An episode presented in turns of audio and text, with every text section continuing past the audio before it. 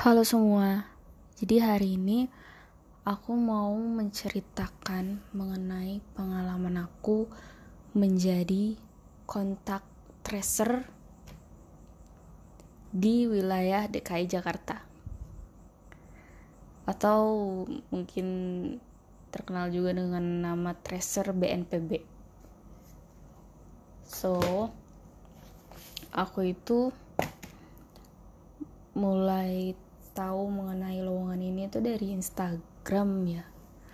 Dikasih tahu ibu aku sih jadi ngirim sebuah lowongan mengenai kontak tracer dan data manager. Sebenarnya aku mau data manager. Um, aku kira persyaratannya minimal S2 tapi ternyata maksudnya itu lulusan S2 walaupun ya ya ternyata nanti ada cerita lagi lah tentang itu. Jadi akhirnya aku daftar yang kontak tracer terus ya udah aku daftar deh. Itu tanggal 4 November. Nggak kepikiran bakal keterima atau gimana pokoknya daftar aja. Kayak nggak mikir gitu um, kebetulan persyaratannya itu um, BPJS buku tabungan gitu-gitu ada semua. Paling yang susah itu surat keterangan puskesmas. Kebetulan aku bahkan pakai surat keterangannya itu dari klinik yang udah lama banget. Dulu aku mau buat SIM tapi nggak jadi gitu. Akhirnya pakai surat keterangan sehat yang itu dan ternyata masih bisa. Dan ternyata tanggal 6 November pengumuman dan aku keterima. Dan di situ aku mulai kaget gitu dan ah aku kerja? Aku tuh bingung banget. Aku nggak mikir keterima atau enggak aku itu cuma daftar doang tapi alhamdulillahnya keterima.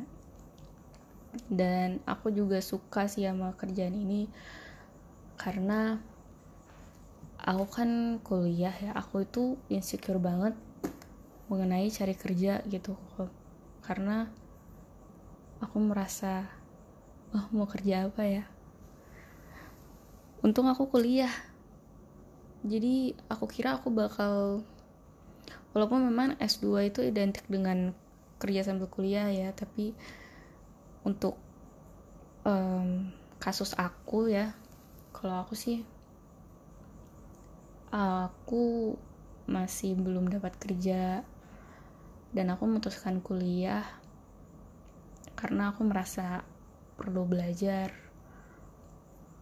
um, untuk dapat kerja dan masa depan yang lebih baik gitu lah pokoknya.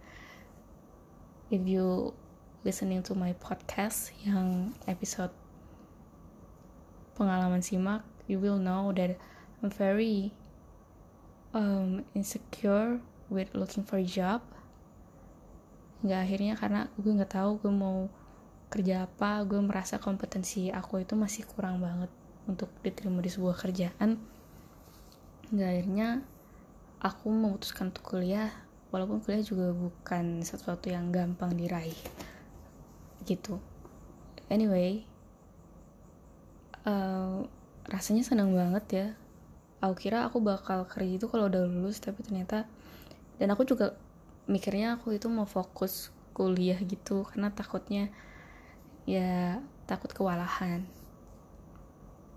Takut kewalahan untuk seorang Salsa Naim gitu. Aku udah memposisikan diri jangan terlalu banyak hal yang difokuskan dan harus kuliah yang utama but eventually ini tuh keterima. Terus aku senang banget karena this is my dream experience. This is gonna be my dream experience and it is. It was my dream experience. Akhirnya karena aku bisa berkontribusi untuk penanganan COVID yang mana selama dari Maret Maret 2020 sampai akhirnya akhirnya November kalau aku itu tuh udah kayak 10 bulan aku itu di rumah. Well melalui segala hal secara online yang alhamdulillah sebenarnya dari S1 sampai aku S2 di rumah terus uh, dan cuma ngelihat di layar kaca di televisi mana kopi kopi kopi but there's nothing I can do I can do about it. Sedangkan aku pribadi juga aku seorang tenaga kesehatan rasanya itu agak sedih gitu dan akhirnya dapat kesempatan untuk bisa berkontribusi. Walaupun mungkin gak seberapa tapi senang banget sih. Uh, waktu keputusan yang sulit ya. Karena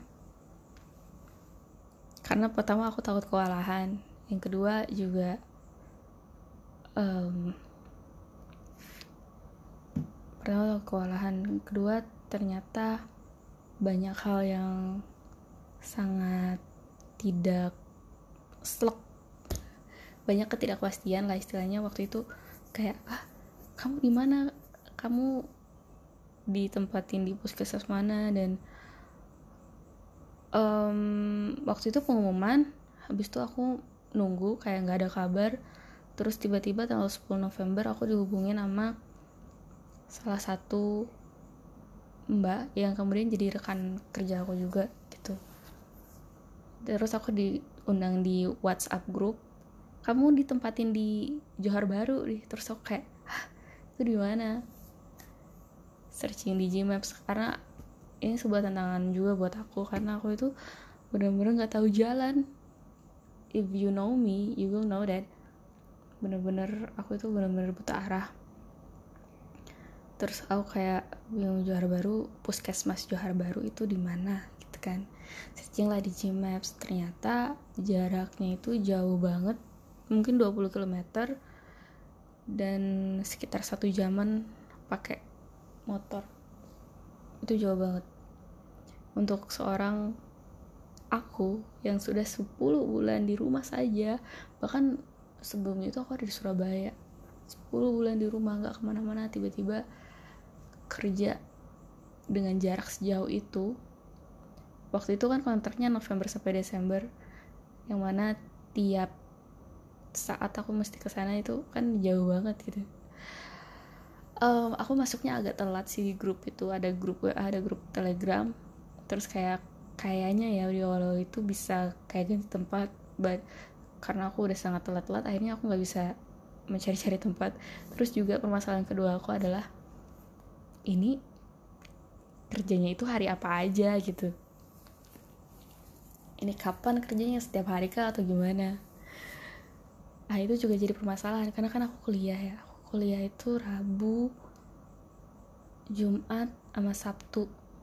So ketika aku kuliah aku jangan masuk sih sebenarnya karena takut kewalahan tadi. Karena aku harus membagi waktu kuliah dan juga kerja kan.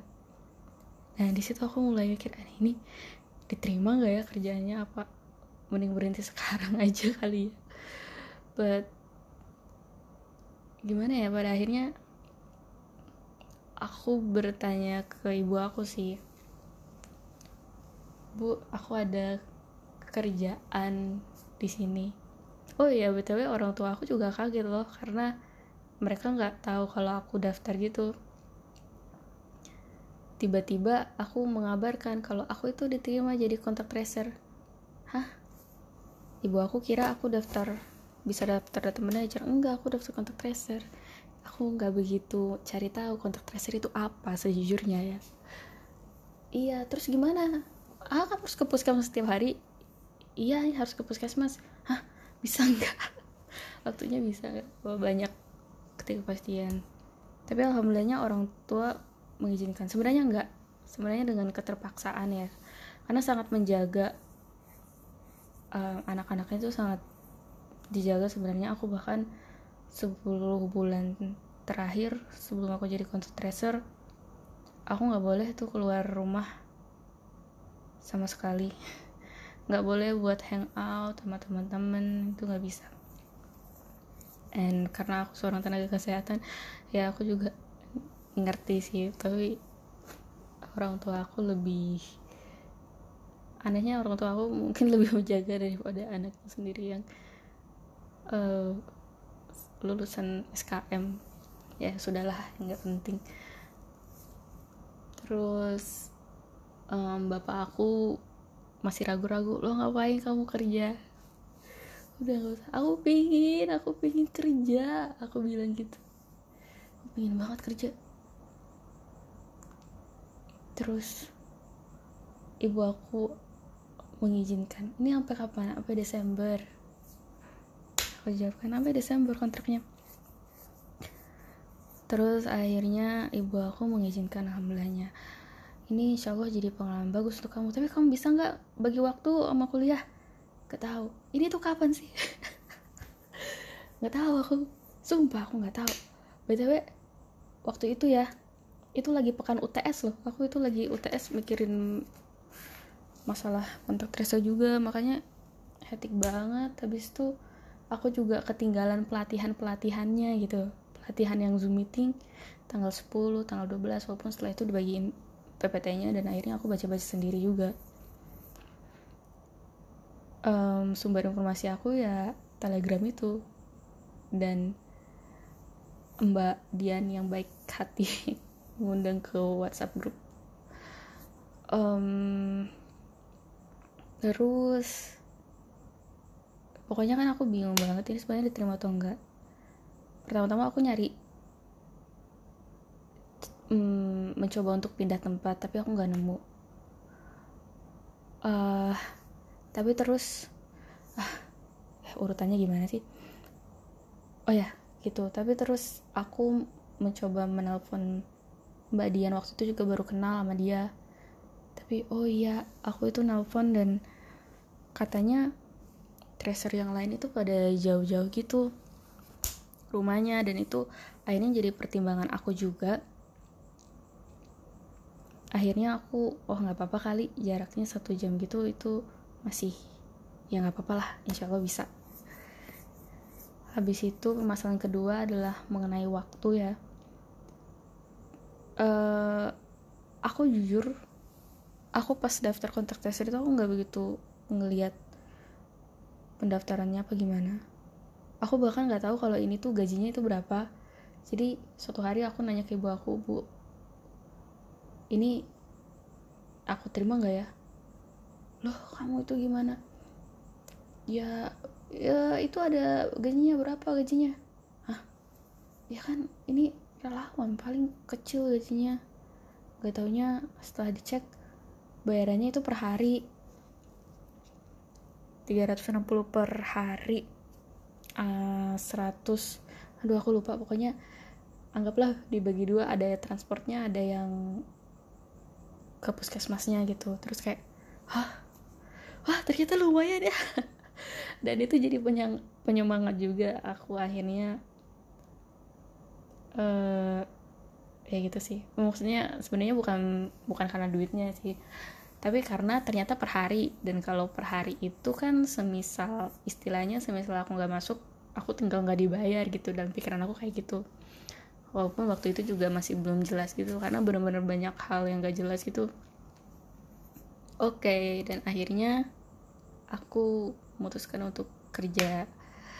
Dan waktu itu bertepatan dengan UTS sehingga hmm, aku bahkan gak ikut pelatihan zoom aku juga telat masuknya. Misalnya teman-teman itu udah pada masuk tanggal 12 November hari Kamis. Itu aku masih UTS ya aku masih mungkin siap-siap UTS Jumatnya UTS ling lingkungan kesehatan global habis itu Sabtunya UTS biostatistika Senin Senin ada apa ya Senin? Oh iya Senin aku masuk. Akhirnya Senin tanggal 16 November aku baru masuk. Jadi aku telat banget. Dan ketika masuk aku tes swab. Misal rekan-rekan aku udah pada tes swab hari Kamis aku baru hari Senin karena ya karena ada UTS itu. Dan aku masih harus negosiasi ke pihak puskesmas terkait dengan jadwal aku. Jadi kayak udah masuknya telat. Mau minta keringenan jatuh lagi akhirnya aku sampaikan hal tersebut ke ke siapa ya? Ke itu sih dokter Berlin yang waktu itu jadi PJ COVID di puskesmas Jorbar. Nah yang terjadi apa? Yang terjadi yang terjadi adalah aku disuruh disampaikan Bu Berlin menyampaikan dokter Berlin menyampaikannya ke kepala puskesmas yakni dokter Haifa. Lalu ternyata waktu itu aku disuruh selesai aja gitu kayak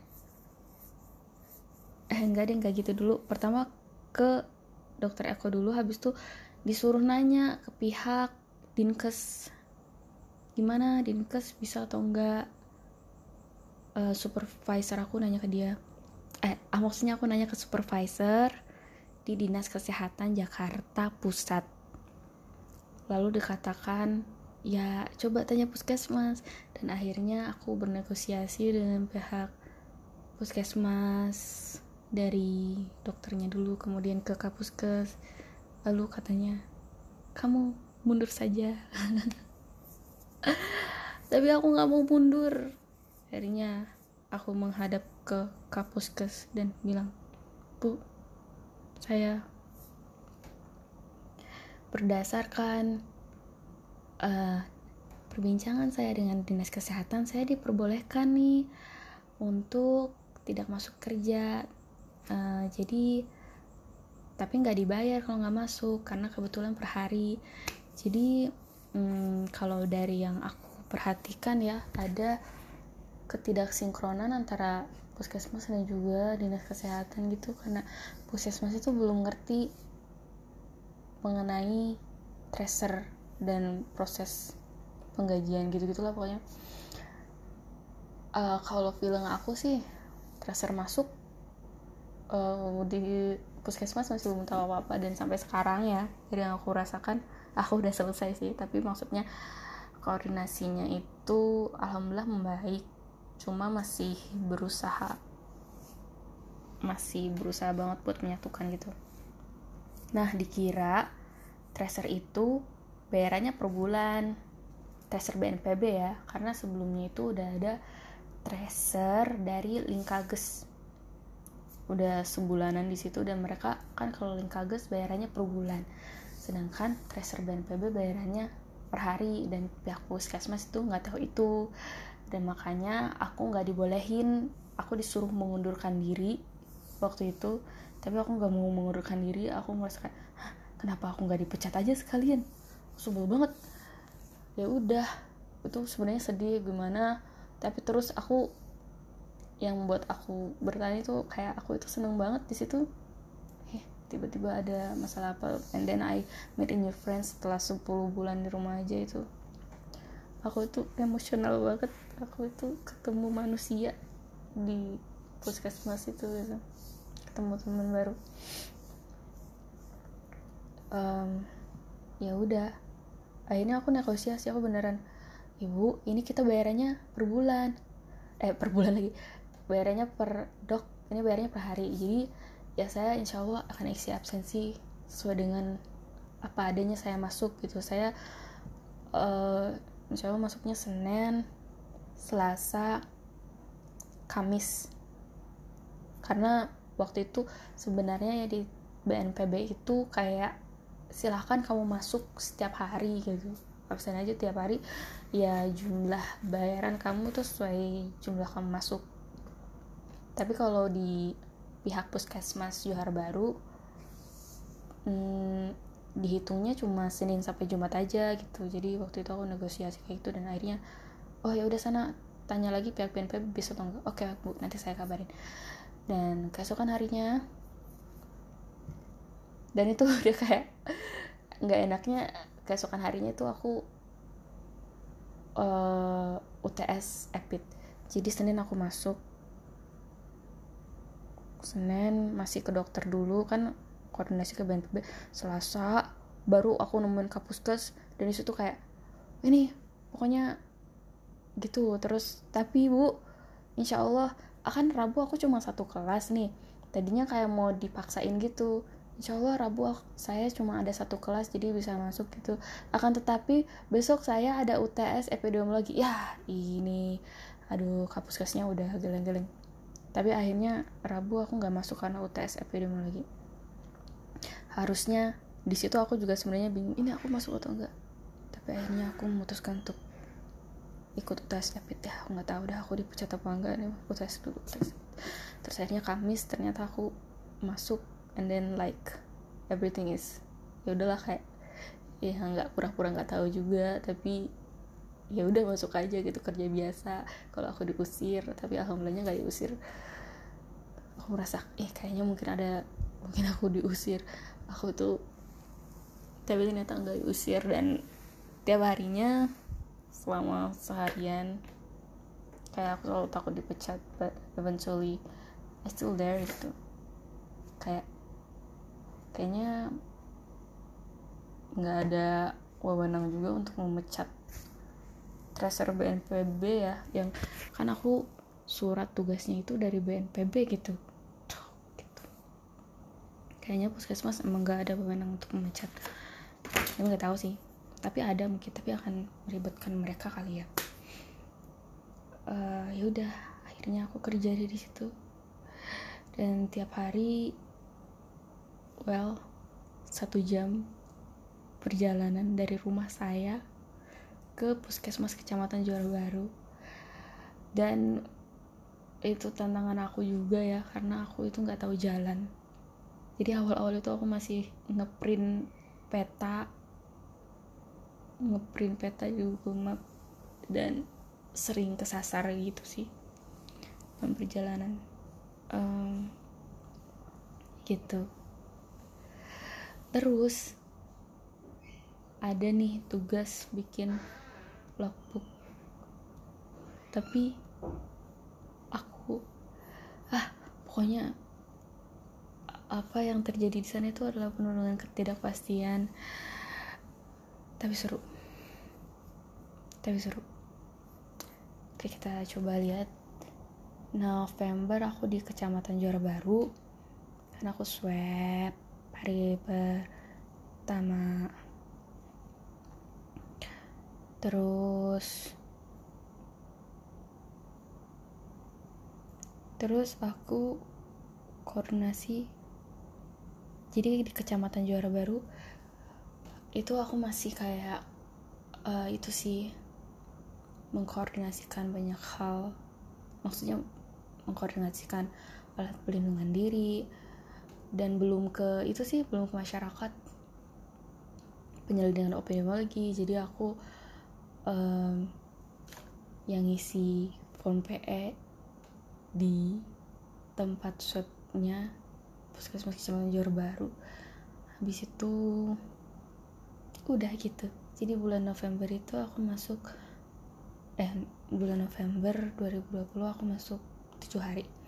Dan akhirnya intinya gue berlangsung dan masuknya tiga kali sehari. Eh, tiga kali seminggu. Sorry sorry. Terus setiap Rabu Jumat Sabtu kuliah. Jadi hektik banget sih sebenarnya. Senin kerja Selasa kerja Senin Selasa kerja Rabu kuliah Kamis. Kamis kerja Jumat kuliah Sabtu kuliah.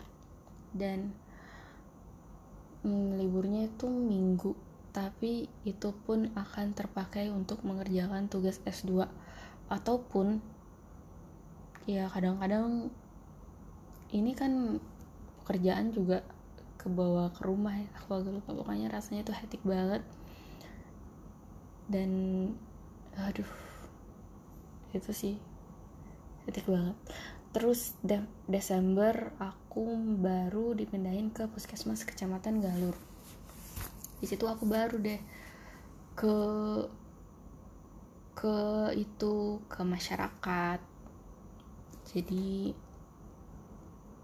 menemui uh, masyarakat nanyain kontak eratnya siapa habis itu bujuk-bujuk buat tes swab. Soalnya masyarakat itu kan banyak yang ya setelah ada beberapa penolakan-penolakan terkait dengan ketika kita mintain data atau ketika dia nggak mau dirujuk atau nggak mau di swab. Sebenarnya tugas kontak tracer itu kan nyari kontak erat bahkan dari dinas kesehatan itu kayak 15 sampai 30 kontak erat untuk satu kasus konfirmasi. Aku nggak bisa mencapai target tersebut. Tapi awal-awal itu emang masih kayak penyesuaian dan banyak hal yang nggak nggak um, itu sih kayak nggak jelas gitu. Kayak masih penuh dengan ketidakpastian. Anyway aku bersyukur banget aku semacam memanfaatkan ketidakpastian makanya itu aku bisa masuk cuma tiga kali seminggu.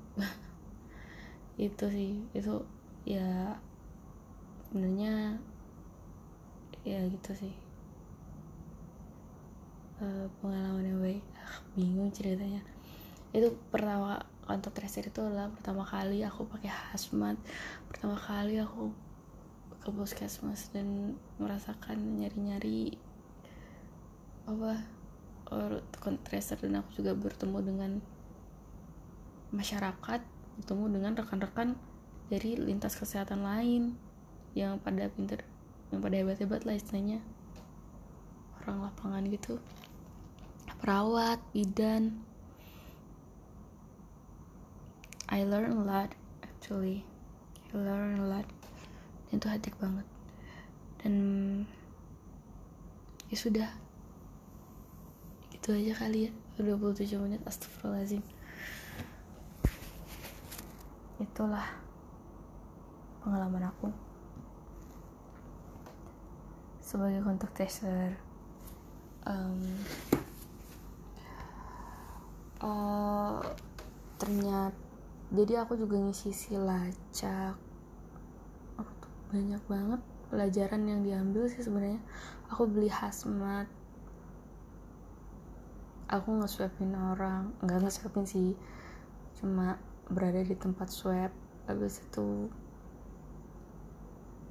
um, mempelajari mengenai covid nah setelah itu alhamdulillahnya sepertinya oke okay, pelajaran aku dapat itu aku jadi lebih tahu mengenai puskesmas jadi ketika pelajaran ke pemimpinan strategis. Ketika orang ngomongin puskesmas alhamdulillah aku jadi bisa ngangguk-ngangguk. Walaupun cuma ngangguk-ngangguk sih sebenarnya. Tapi sebelumnya itu ketika aku kuliah terus aku mendengarkan orang-orang kan kita banyak diskusi kan apalagi ling lingkungan kesehatan global matkul itu banyak diskusi dan rekan-rekan akan ceritakan mengenai pengalaman kerjanya sedang aku nggak punya pengalaman kerja. Jadi aku nggak bisa nggak begitu bisa paham atau mengerti. Kayak oh mereka udah jauh banget terus aku nggak ada. Aku tuh sedih kalau udah kayak gitu. Tapi anyway it's happening. Jadi ketika ada yang menceritakan mengenai iya di kayak gini ya ada masalah ini dan ini ini ini. Aku jadi bisa relate gitu sih. Itu yang kedua aku jadi tahu kondisi lapangan. Dan aku bisa ngeliat kalau gimana sih masyarakat ini stigmanya itu di Indonesia ya stigmanya masih um, sangat sangat ada lah istilahnya ya yang membuat penanganan covid ini jadi sulit. Misalnya nggak mau dimintain data nggak mau dirujuk dan sebagainya atau takut dikucilkan gitu-gitu. Sehingga puskesmas itu kesusahan dan aku juga melihat sendiri bagaimana rumah sakit itu makin penuh. Nah dan permasalahan mengenai ini yang aku dapatkan di Johar Baru dan Galur akhirnya bisa aku pakai di tugas aku sih. Aku tahu ini lingkupnya kecil. Tapi senang banget bisa memaparkan suatu apa yang aku lihat di lapangan untuk tugas promosi kesehatan intermediate yang mana tugasnya itu seru buat proposal program kesehatan. Dan kebetulan aku dapetnya tatanan masyarakat. Jadi pas banget uh, permasalahan yang aku ambil yaitu mengenai juara baru. Gimana cara mengatasi um, masyarakat yang gak patuh protokol. Kita bikin program untuk mengatasi masyarakat yang gak patuh protokol dan untuk mengatasi stigma di kecamatan Johar Baru aku menyumbang ide doang. Aku menyumbang masalah aja alhamdulillah terpakai. Dan tatanan masyarakat aku dapat nilai yang sempurna sekali. Yakni 95 itu ya buat tugas akhir tugas akhir tentang masyarakat tapi ya nilai keseluruhan setelah dicampur sama pritas pritas aku jeblok banget dan nilainya jadinya aku juga uh, akhirnya promosi kesehatan intermediate nilainya jadi biasa aja sih. Tapi um, tugas akhirnya itu sangat membantu ya. Itu sih. Hmm,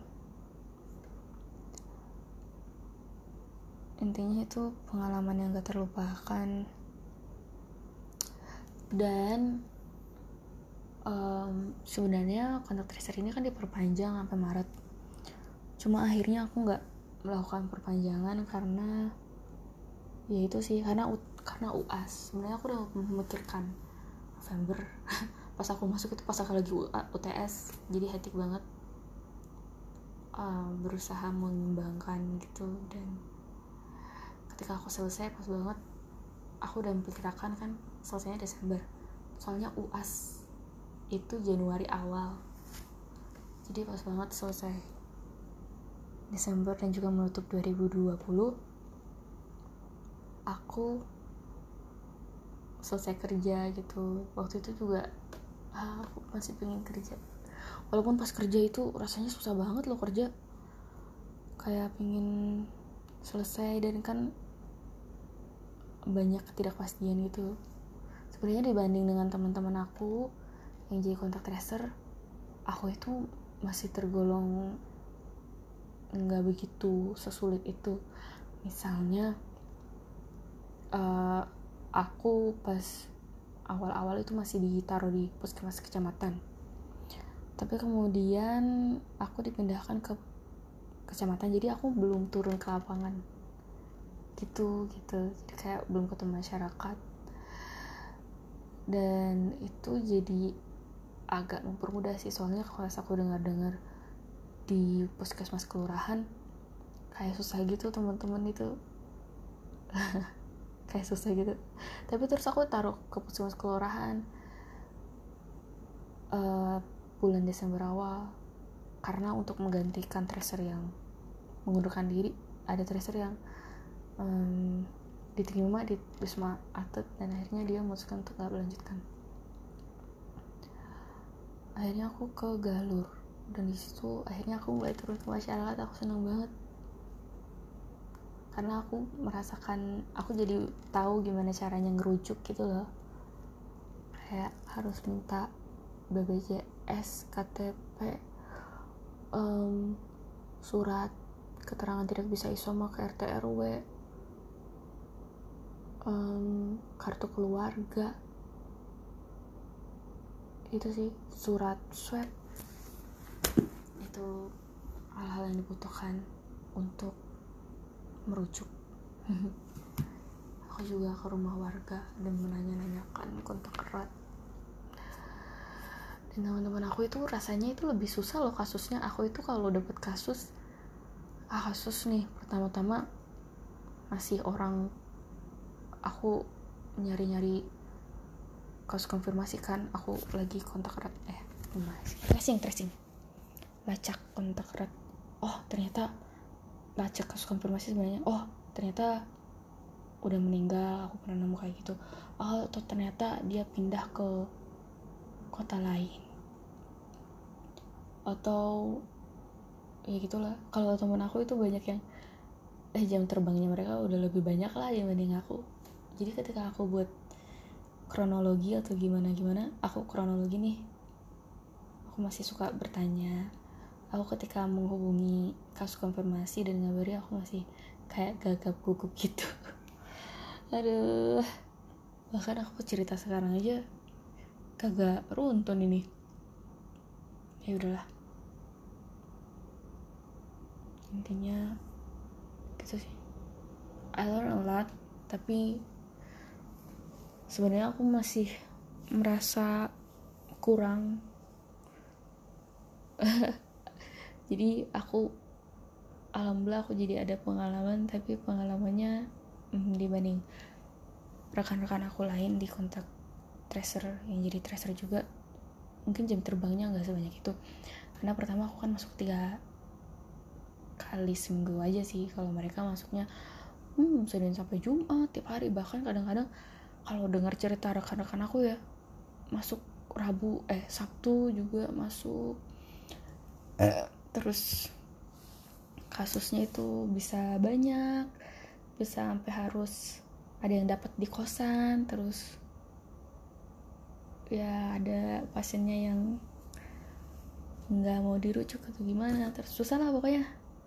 Susah mereka mah aku dengerin doang. Aku nggak tahu I feel so lucky actually karena aku dapat rekan-rekan yang sangat-sangat baik dan aku nggak dipecat selama dua bulan itu so.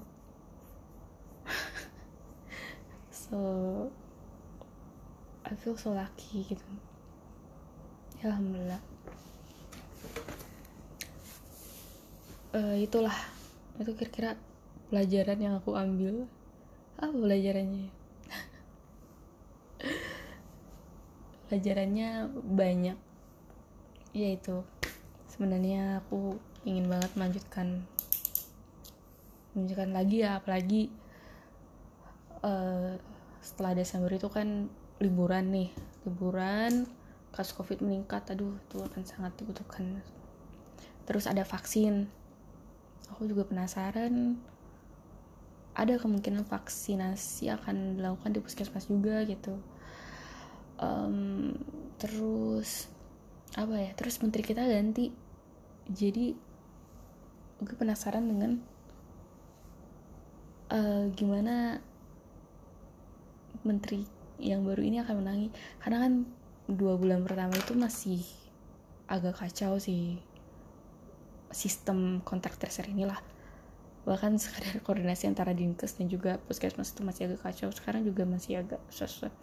Jadi ini di lapangan nih ya tracer itu mengerjakan apa yang tidak kurang sesuai dengan job desk. Kalau dari BNPB job desknya kan untuk melacak kontak erat nih sebanyak banyaknya cuma kan pada akhirnya tracer uh, melakukan hal yang suruh rujuk suruh apa yang gak sesuai dengan job desknya. Tapi ya itu juga aku akhirnya merasakan juga di lapangan itu gak sesuai dengan ya yang BNPB mau. Dalam artian susah banget.